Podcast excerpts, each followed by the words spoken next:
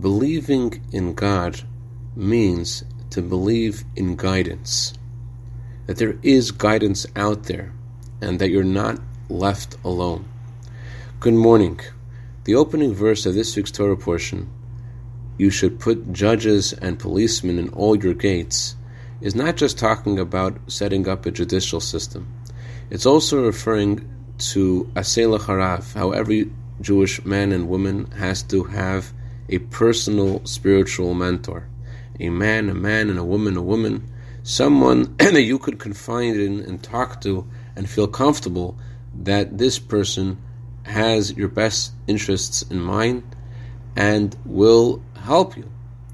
And this is in addition to the tzaddik, to the Moses of the generation.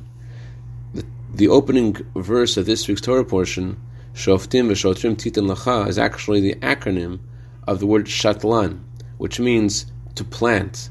The Talmud says God planted in every generation one righteous person who has the soul of Moses, like the Rebbe in our generation. But in addition to that, you have to have somebody personal that you could confide in all of your gates. Book of Formation says all your gates refers to all of your senses, your eyes, your ears, your mouth. Everything should have guidance.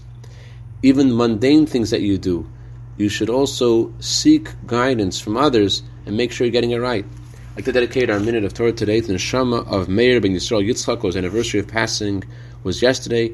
May his Neshama have an Aliyah, and may he be good intercedent on behalf of all of his family for all good. Candlelighting time for Los Angeles is 7:20. Shabbat Shalom.